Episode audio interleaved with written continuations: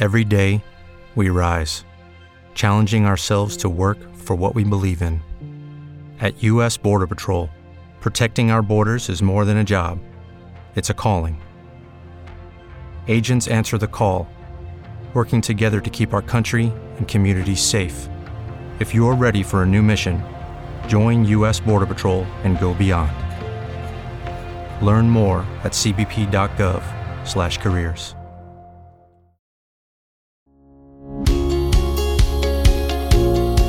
Welcome to Ashland University's Professional Learning Podcast. This is your host, Dr. Wendy Stanley.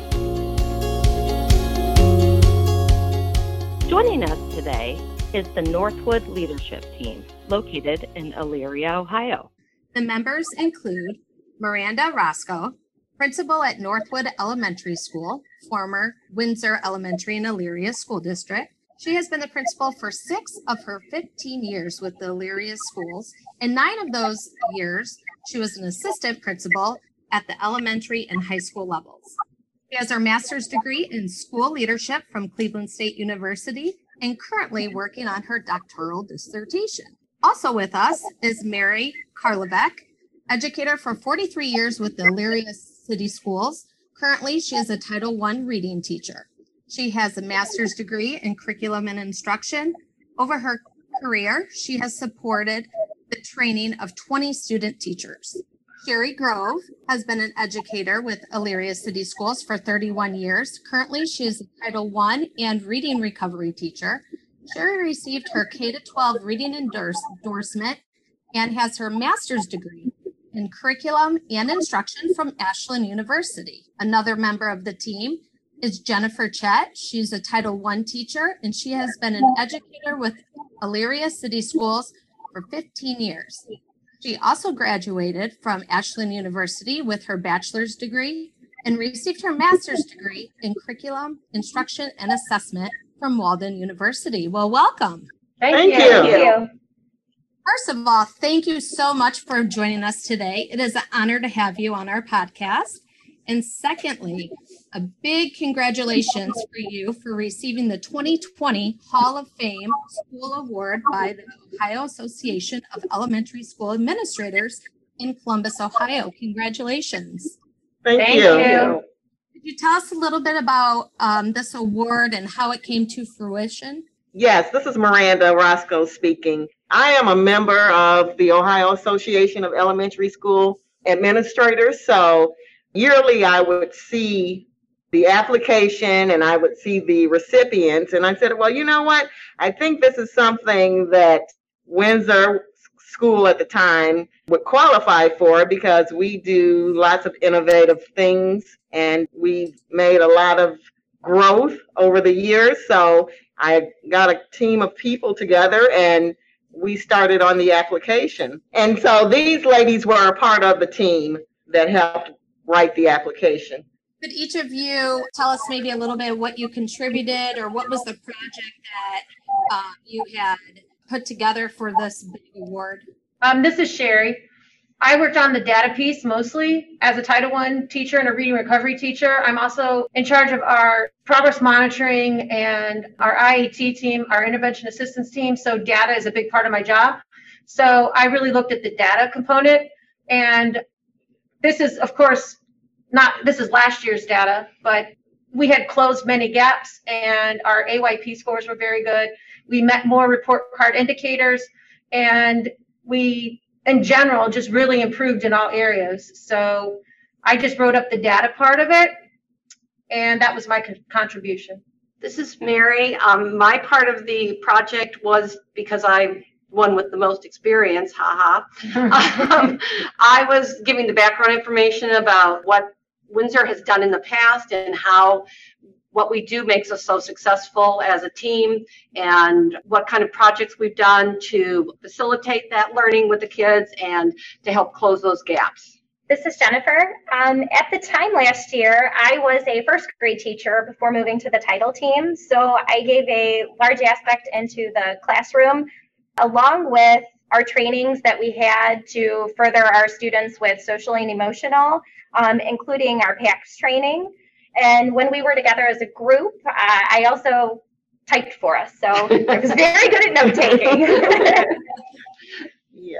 And this is Miranda, and as the principal, I was responsible for bringing the team together, and I also discussed in the application how we were a vital part of the community and the types of community projects we did. I talked about our collaboration with the school PTA and how we worked together to increase parental engagement at the school. Well, collaboration is definitely very, very important. Could you tell us a little bit about that? You talked about a little bit of the collaboration you did in the community and with the PTA. Could you give us a little bit more detail about that? Well, Windsor School, the PTA had a long tradition of being involved not only after school as far as doing fundraisers, but they were very instrumental in recruiting other parents to come in during the school day and volunteer. They put on annual programs like the school's annual Halloween Boo Bash. There were things like the holiday parties, the Minute to Win It incentives for the kids. They were a part of that. So the PTA, which is, it's just a vital part of the school program, Windsor Northwood PTA. So we're looking forward to continuing that tradition because they've been around, and maybe Ms. Karlovec knows this more than I do.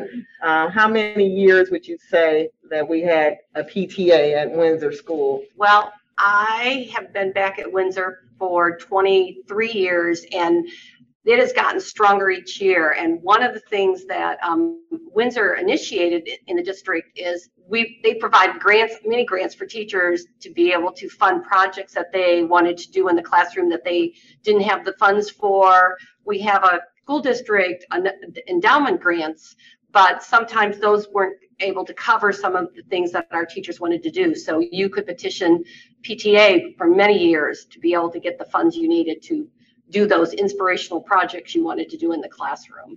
You're speaking about these projects. What are some of the projects that you are the most proud of and why? Oh, I could start with that one. This is Mary. Since I have been at Windsor, we have since probably about 2010 have done a Veterans Day to beat all Veterans Day. It is a day-long event. We do a huge assembly. We invite the community in. We probably average 50 to 75 veterans for breakfast for the assembly. Every grade level has a part in it. It's a phenomenal. We bring in the high school a cappella choir members to sing. We bring in the band, some of the band members to play taps. We really do a lot, and we could not do it this year, and I could not believe the comments we got from veterans that said, oh, they missed it so much. But the big part of the whole program is our kids raise money for different projects. This past year, they raised how much money? For thousands of dollars for Honor Flight Cleveland to be able to send veterans from World War II to Washington, D.C. They were blown away about how much money these kids were able to raise to send. I think we sent 8 veterans this year. Wow. We were able to raise the funds for. In the past, we've done Valor Home. We've done local things to raise money for. We bought a refrigerator freezer for our local veterans association. We've done a lot. These kids we do penny wars, and they just really get into it. So I think that's been one of our biggest accomplishments that we've done as a team.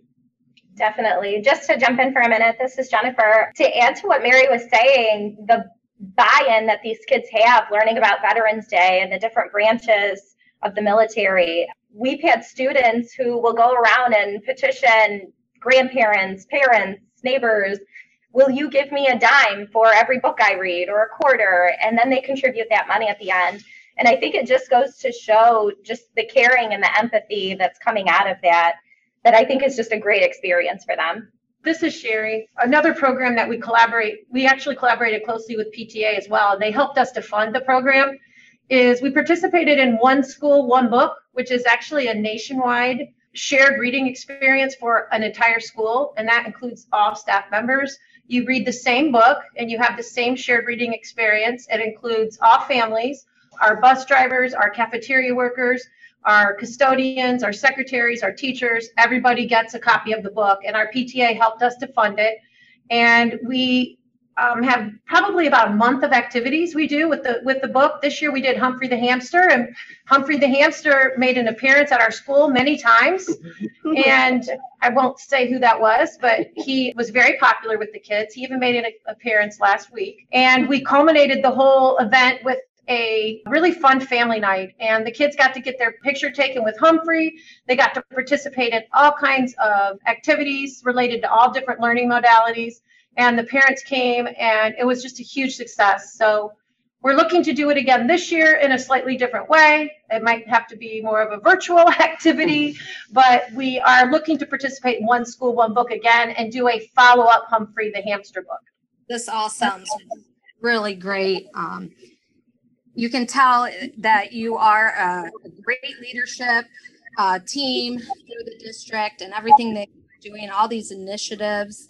Is there anything that you are doing right now that has halted because of COVID? You did talk about supporting the veterans. You weren't able to do that. Is there anything that really has changed and or changed your teaching and thinking about education right now? Okay. Well, this is Miranda speaking on that. Actually, the COVID-19 pandemic has changed everything that we do, to be honest, but we have always been a school that has been flexible and innovative, so we are really just jumping in. We're learning from each other, and we're revamping all of our programs right now. So it's, yes, everything has changed. Everything is new all over again for us, but that's okay because we do what needs to be done. Yep, exactly. It, very positive, very optimistic. It sounds like that you all are. Right now, are you working in a hybrid format, learning, or remote? Oh, good question. This is the Principal Miranda again. Okay. With us laughing. Yes, we are right now. We have a couple different things going. We have a hybrid going with AB cohorts going. Cohort A comes Monday, Tuesday. Then cohort B is Thursday, Friday. Wednesday is a day for planning and meetings. So, and then we also have students. About 40% of the students are totally virtual. Now, starting next week, that will change. We are moving to virtual learning for all students because of the increased COVID numbers, and also it's become very difficult to cover and staff the classrooms when teachers are out quarantining or out sick. So the district is moving to full remote learning starting on the 30th of November. The 23rd and the 24th of November will be prep and planning days where the staff will just prepare for full remote instruction. And this is Mary, just a comment about that. One of the biggest things about this school that I love is the teamwork. And our school secretary, when she sends out emails, she has at the bottom, teamwork makes dream work. And this week, when we found out we were making that switch, our virtual team members literally jumped in and said to everyone who's been a hybrid, what can we do? How can we make this work? What can we do to help you with this transition? And it has just been wonderful watching teams working together to make this happen for our kids so that they feel going into the new virtual model that they're going to be supported by those teachers across the board, and we're all going to be in it together. So that's the part that makes me the happiest. What would you say is the secret to your school's success? That's a good question. This is Miranda speaking. If there's other leaders, educational leaders out there listening to this podcast, it's just such a deep, dark time right now in education. And you all are so positive and doing so many phenomenal things in your district and have such a great positive outlook. What could you really tell these listeners about your school's success and maybe hopes for their success in the near future? This is Jennifer. I'd like to say hands down, it's our staff collaboration. Everybody here is so close-knit. We celebrate our successes. If someone's struggling, there are so many people there to lift them up, give them ideas. We work in so many different ways to cover everyone's needs here, both educationally and emotionally. When your staff's cared for emotionally, you can truly do amazing things. Within the past month, we've had 2 social distance baby showers. We've also had staff professional development. We currently saw that we had some staff members struggling. The tech part of it is the technology aspect is huge, and it can definitely be a struggle. We've created a shared drive with tech tips that people have just put in, like, hey, I found this is helpful. Here's how you split your screen. I think those things, when you have everyone helping everyone out, you constantly feel like someone has your back. And when you have that, you can do your best work. This is Sheri. As you read in my bio, it's my 31st year of teaching, and the one thing I can say about our school, including the last few years when it was Windsor, is that, and I'm not just saying this because Miranda's sitting here, but we have a leader who lets other people use their strengths in the best way to help lead their staff. So she entrusts me to do a lot with the data. She entrusts me to do the intervention assistance team and the family night, and she doesn't try to micromanage everything we do. She has input, and we check in and we talk and we collaborate, but she recognizes the strengths in her staff, and she lets us do our jobs and help to lead others. And it really does make a difference. We have a large special needs population in our building. We've had for probably the last 7 or 8 years, and we have the gamut from one end of the spectrum to another. And those special ed teachers know that they can come to any teacher in this building and ask for support. Can their kids come into the classroom? Can they be, included? And lots of times the teachers will even say, hey, this is what we're going to do. Would you like to make sure your kids are included in this? And I think what they both said, we've got our backs for each other. And when we need to, when the going gets tough, we get going. And we've done some things that other schools haven't even thought about doing that's going to make a difference. I came into the school community, the Windsor Northwood school community, 6 years ago. So when I stepped in as the principal, I found it to be a very warm place with a lot of teacher experts, teacher leaders willing to work together. So it wasn't all about, this is my area, that's your area. We work together to problem solve. So I just think that you have to, as the principal, you have to recognize the experts in the building and then let them do what they love to do. And it usually works. It usually works, right, ladies? It does. Oh, yeah. Well, I love what I'm hearing. I do a lot of research in professional learning communities, and it sounds like your school is a full functioning professional learning community that is very successful. So that's very, very exciting for me as well, to hear what you are saying and leadership and what all the initiatives that you are doing. Is there anything else that we haven't discussed that you would like to share out for our listeners? This is Sheri. The one thing I want to say, we talked about collaboration, but the one thing that we really do well here is that we look at the whole child. And when we begin the school year, we really look at every kid, and our title team helps our classroom teachers to get a full picture of their reading ability. We help them with their benchmark assessments. We make a spreadsheet and we share it with every grade level, and we put every bit of information we can in there about that child. And then we meet with our teams and we decide where are we needed. Are we needed to, do we need 4 time slots for grade 2? Do we need 2 time slots for grade 3? We put our intervention help where it's needed. And I think that's really allowed us to be successful academically and with our achievement, and helped us to meet more grade level report card indicators. Thank you all for taking the time today. We are really, really happy to celebrate your success. Congratulations on the big award again. It's great to hear about these successes during our hard times, and it is wonderful to really celebrate these positive things going on in the field of education. So thank you so much. Keep up the great initiatives in your school and district. and what your leadership is implementing. So thank you so much. Thank you. Thank you. Thank you.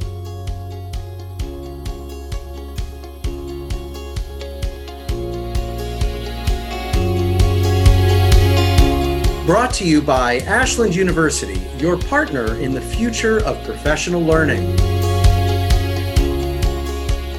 This podcast is intended to cultivate a rich debate. The views expressed by our guests do not necessarily reflect the views of Ashland University. This podcast is licensed under Creative Commons.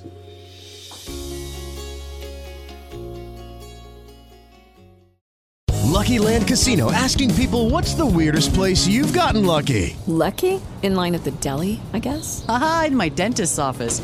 More than once, actually. Do I have to say? Yes, you do. In the car, before my kids' PTA meeting. Really? Yes. Excuse me, what's the weirdest place you've gotten lucky? I never win and tell. Well, there you have it. You can get lucky anywhere, playing at LuckyLandSlots.com. Play for free right now. Are you feeling lucky? No purchase necessary. Void where prohibited by law. 18+. Terms and conditions apply. See website for details.